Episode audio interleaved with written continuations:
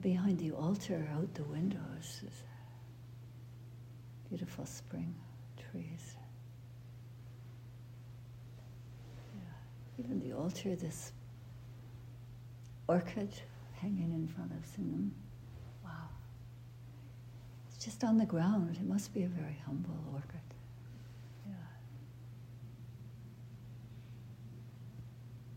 Welcome in from the ten directions. Good morning. Good morning. Good morning, Haju Sunim.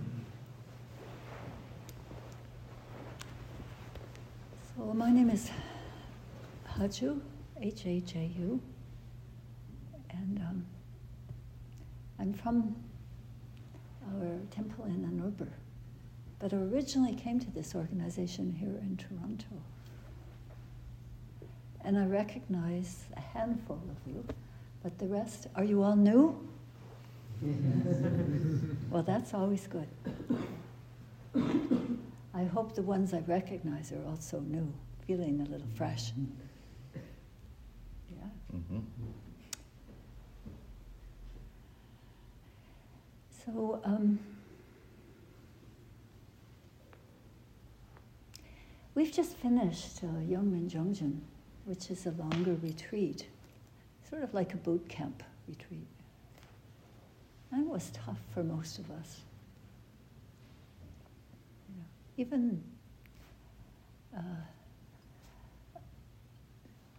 one of the worst parts for me is usually at a retreat, I'm asleep for the first two days and it seemed like everybody was struggling with sleep and with pain, being tired. So, the topic of uh, my talk this morning is going to be how do you deal with discomfort? Because that's what we talked, we started quite a lively conversation at the end of the retreat about that. And I'm going into a little storytelling. So let's see. I moved to um, Toronto from Vancouver. I don't know, maybe 1978. And um,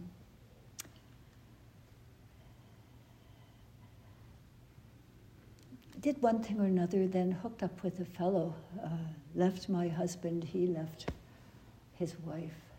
We were just hippies it was kind of that. and um, one of the, th- we lived um, in a house, you might even know it. It's um, on Parkside Drive, just side of High Park, this side of High Park. It's just where the streetcar turns around, across the street from that. So of course, every night we could hear the streetcar. That was kind of you got used to it, so it didn't wake up our sleep. And we were runners. So they, uh, we did a lot of running around High Park. And almost every Saturday, we ran to Kensington Market. I don't, I think it's probably different today than it was then, but it was really, you could get these great buns and desserts, and it was just really beautifully international, lovely place. And uh, so we ran this one morning, and just in those olden days, you know, there used to be flyers, and they would have tags at the bottom of them. So you could tear one off and then phone. Is there no internet going on then? So this, said, this flyer said, Zen monk teaches meditation. And we were sort of on the edge kind of people, at least we thought we were.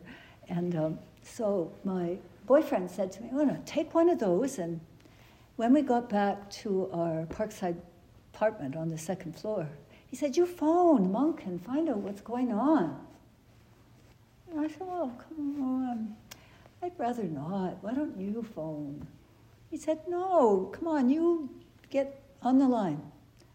So I was a yes or no, sir, three girls. Um, yes or no, sir, three bags full, sir girl then. That means I was very compliant to my boyfriend.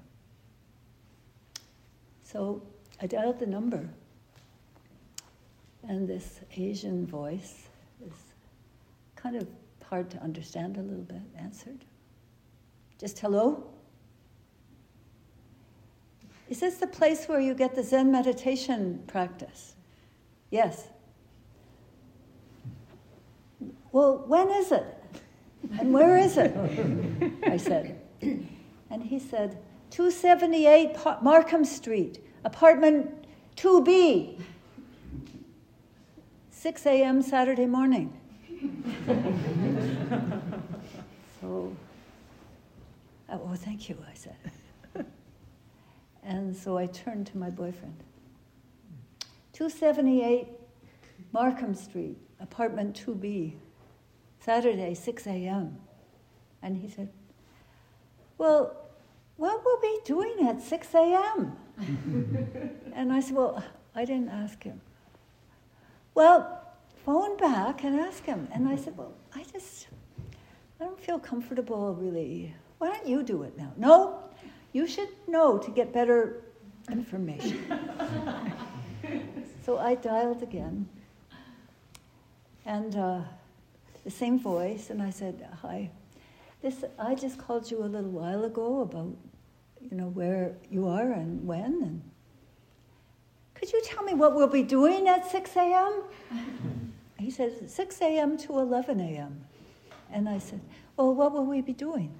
And he said, sitting. So I said, well, thank you. then I turned to my partner and I said, We'll be sitting. And he said, Sitting? What is sitting? These were the days when, you know, it was, we were, it was not a thing that everybody was in, very many people were interested in. And you guessed it, phone back and get the information. I said, Really? I don't want to phone back. it wasn't uncomfortable, you know? not knowing what I was doing, and then this, uh, this person. And so I did, and I dialed, and hello, it's me again.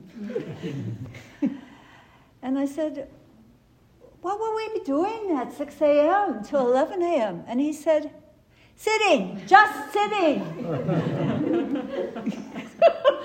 so I said, thank you, and hung up. and so then, this is a true story. so um, I turned to my boyfriend. We still had our yoga names then because we had become yoga teachers. So he was Madhava and I was Shivakami in those days. I've had a few names since then. We'll be sitting, just sitting, I said to Madhava. You are not very good at getting information, my dear, is basically what he said. So the next Saturday morning, uh, we got on his motorcycle and drove down to 278 Markham Street, apartment 2B. And there was a young, shaven head man, uh, uh, a white guy, um, at the door to greet us into the basement of this brick apartment building. You could go look at it sometimes, see where the founding of this organization was, you know, part of the founding.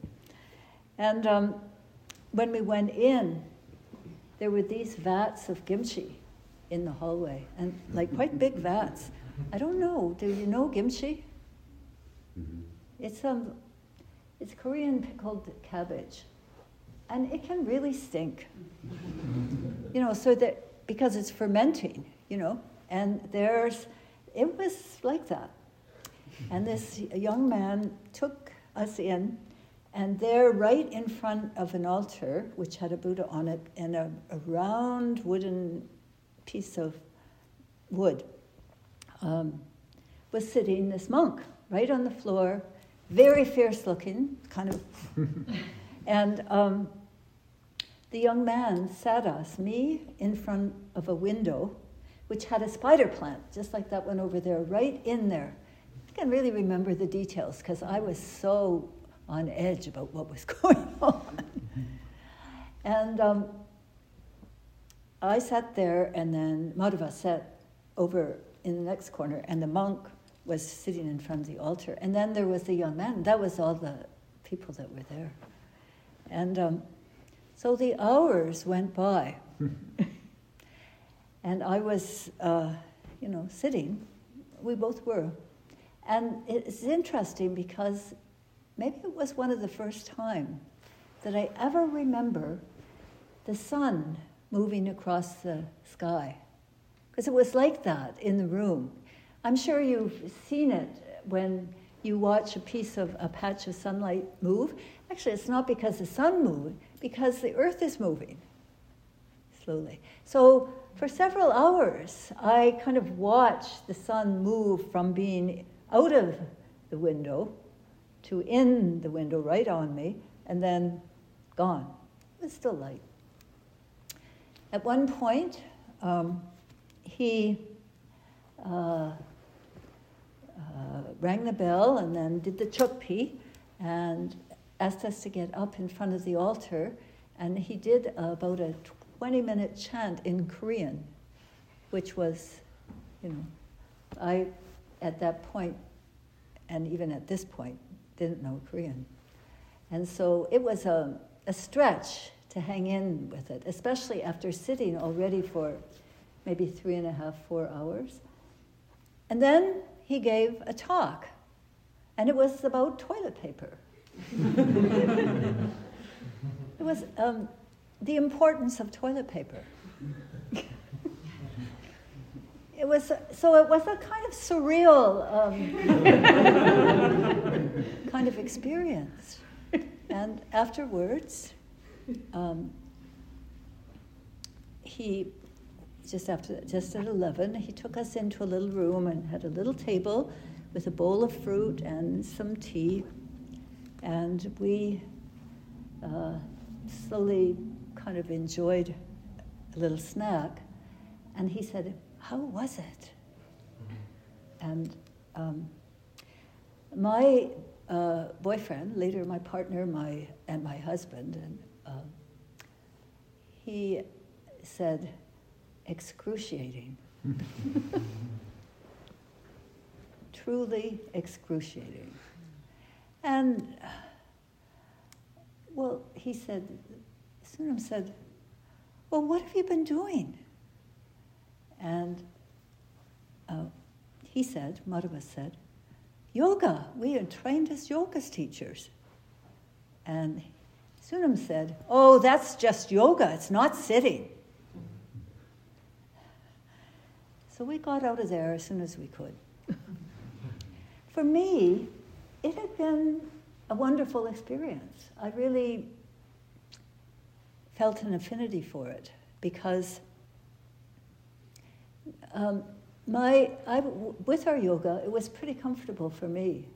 And it was really nice to have no talking for all of that time, except and it was pretty nice to just have this quiet relationship with my boyfriend because I was always following him around and doing what he was doing.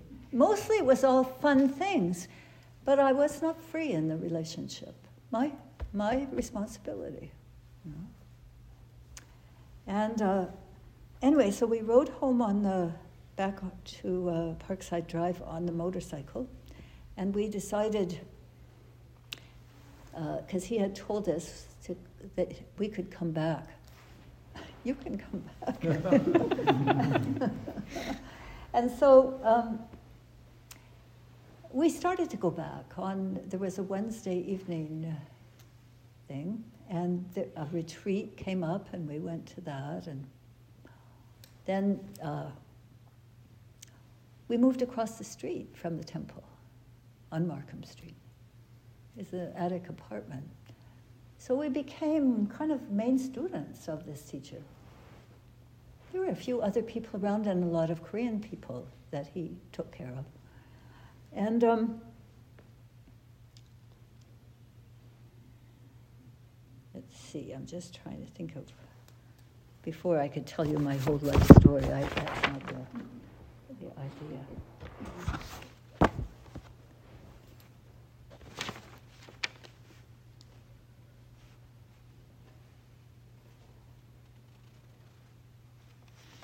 Oh, yeah. So, um, so put that aside, and, and I'm going to piece another part, another story. Uh, my uh, boyfriend was a teacher in the phys ed department at McMaster University, and uh, while he was there, he would go back and forth from Toronto every day uh, to, he coached the ski team and did this and that. And together we actually taught a course at McMaster um, on the book Be Here Now by Ram Dass, which you might, some of you might remember. It was a blue book. And we got word that um, Allen Ginsberg was um, giving a performance at McMaster in one of the field houses. And we kind of knew about Allen Ginsberg just by reputation. You know, he was a wonderful poet and writer. He was out in his homosexuality, and he was uh, quite a singer, and he was a student of Buddhism. And so we turned up on, at that place to hear the performance. And it was in the middle of a field house, and there were benches all the way around. And we sat right in the front row, right in front of the stage that had been set up. And um, Allen was there with a young man who played a sitar, and he started with the playing of the sitar. And then Allen began to do some songs on his harmonium.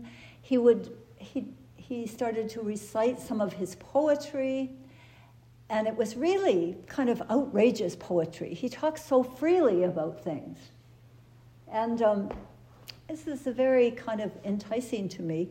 So when I saw a lot of people lined up to ask questions at half time, I thought, well, I'm going to ask him a question. So I got in line and it came to my turn, and he was standing up on the stage, so I'm looking up at him. I seem to be in these crazy postures with men. Um, what is the most important thing? and without blinking an eye, breath. I said, Oh.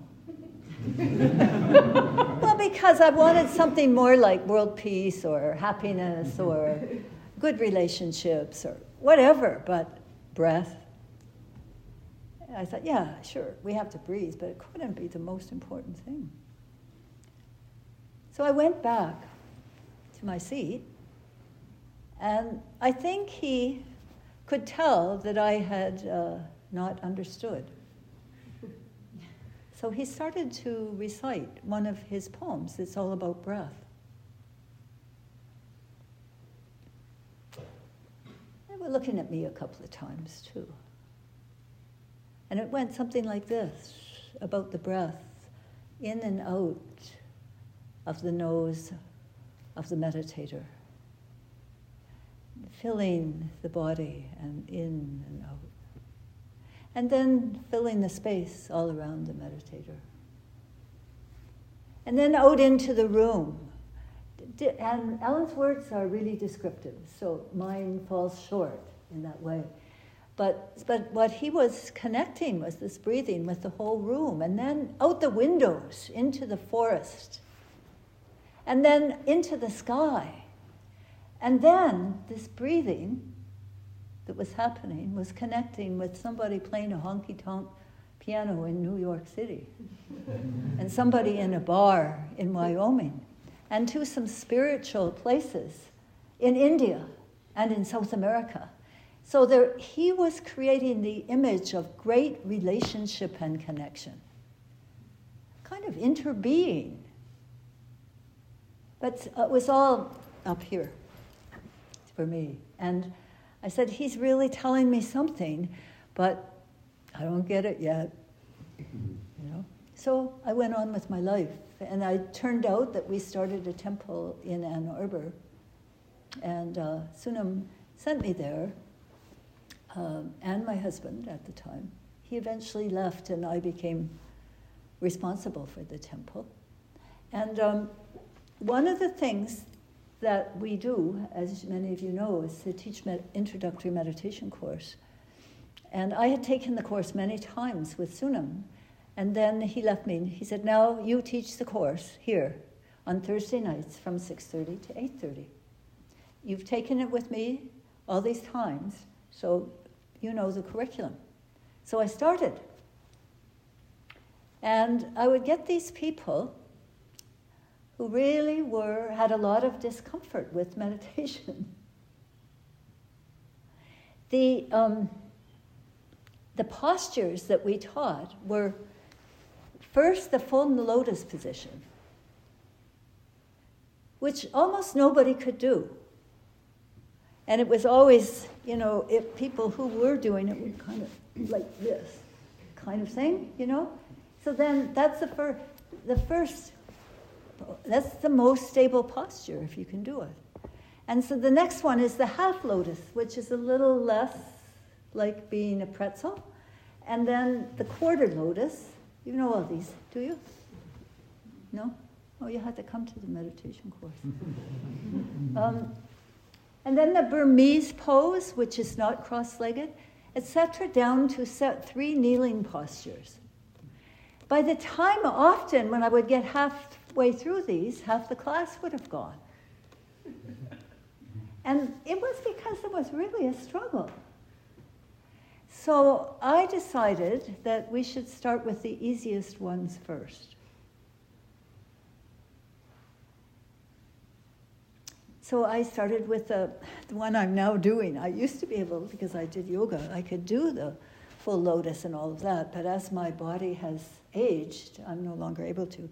So this is one of the most comfortable ones that we would teach. And I would start actually everyone in a chair. And then here, and then up to the hardest ones. And I would do this. I, and Sunim came to visit quite often.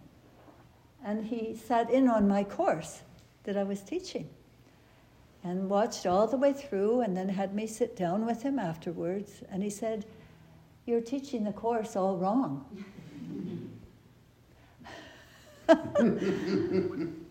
That's quite the direct feedback, eh? One of the things I've found these days is hard to give feedback and it's hard to take it. It's a gift to really be able to receive it and to really be able to give it. It's like an art, actually. So I said, why? And I had a little suspicion because the one thing that was different was the order. And he said, you need to teach in the order from the full lotus and then all the way down and I said, But hardly anybody can do it. It's really hard for people. And he said, You know what? Sukha, I think it was my still name then. Um, he said, In this culture, people like com- comfort. They don't know how to deal with discomfort.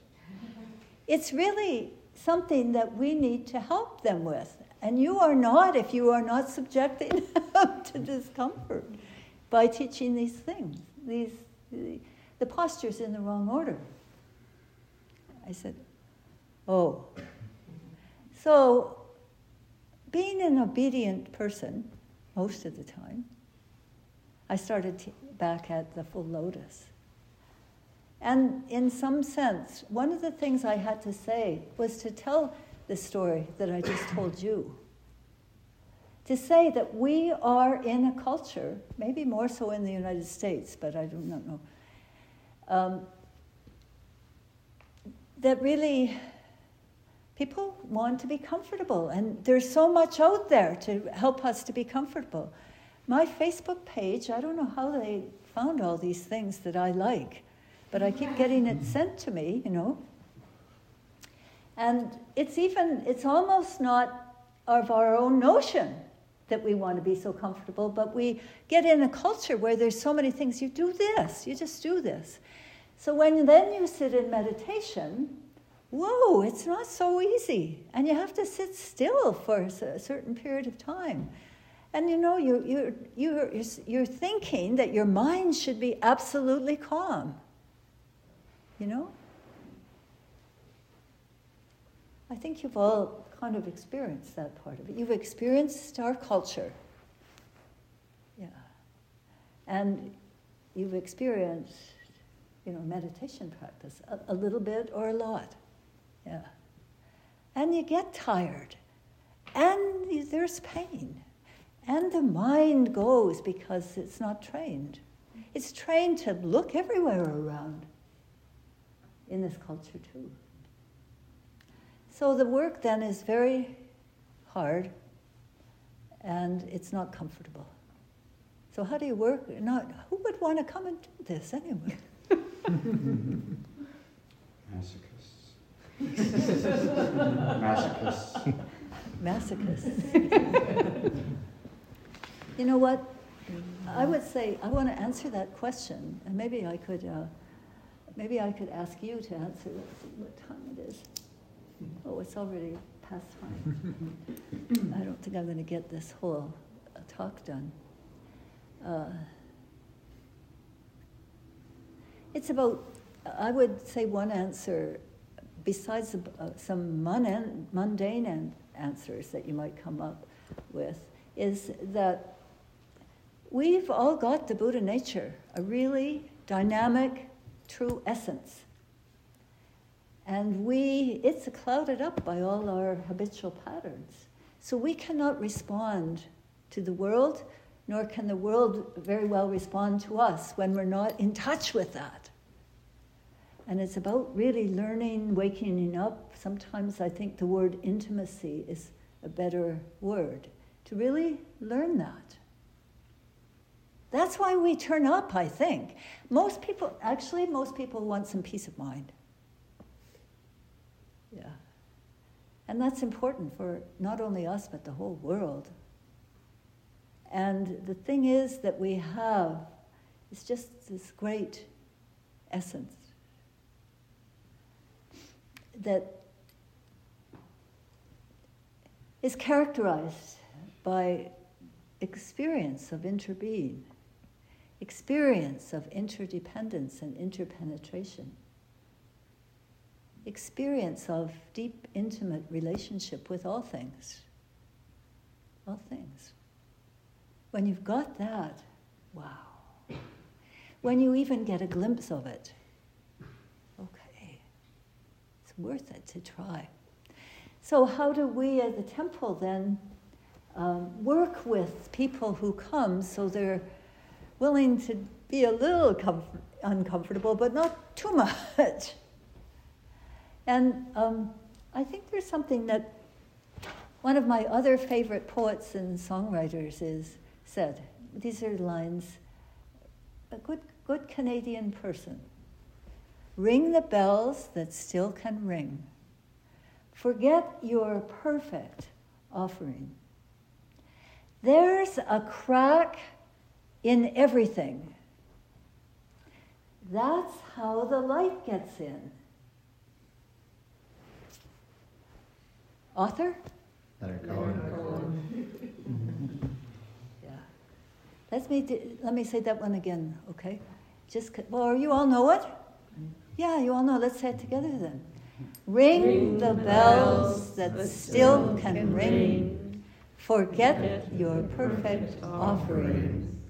There's a crack in everything. That's how the light gets in. Okay. So maybe this is to be continued. Next week you can talk about how to. I, I give it to you, Sangha, so that we can keep on schedule and you can keep with your whatever you've got going today. I know we have a recitation of the Dharma Sutra next. That's important. I'll just, um, here's one. Um, I guess I'd like to just say one thing um, that, uh, and a clue is learning how not to always want everything to be perfect is really important. You come in here and I want to get peace of mind now. And perspective is this, this takes a while because it took you quite a while to get like this. So you have to say, oh, okay, yeah, I get it. When I'm trying to take off weight, I don't just get it off in two days. I have to take six months or whatever it happens to be. All of endeavors, we need to have some perspective. Yeah. And that really helps. And also, because we're not searching for perfect, maybe if it's really sore, we can change and sit in a chair. Or maybe we can go do some stretching that will help. Or, as um, one of our residents here, was saying this morning, she's had a lot of pain in her body through accident. Working with our breath. Because the breath carries on it chi, prana, energy, it carries throughout our whole body. And when we learn to work with it well, it can transform. And the light is there. There's, oh my gosh, I, I do this when I'm uncomfortable. You, you start to get more information so you see yourself clearly, and then you learn to work with it.